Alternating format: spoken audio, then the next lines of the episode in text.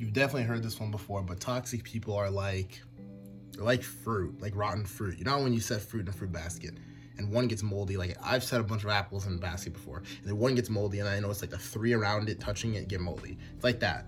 When you're with toxic people in your life, you realize that once one person becomes toxic, they slowly but surely make the other people around them toxic. And it's your job to get away from that. It's your job to be that apple that's in the basket, the one that's way to the left, not even close, staying away because you're trying not to get moldy, meaning toxic.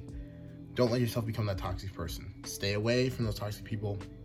Or be aware of when those toxic people enter your life and get away from them before they affect you. And then let them realize what they're doing, and then they, they'll stop themselves eventually. They'll learn. And the people that they made toxic, they'll learn too. Just be yourself and don't let other people change you.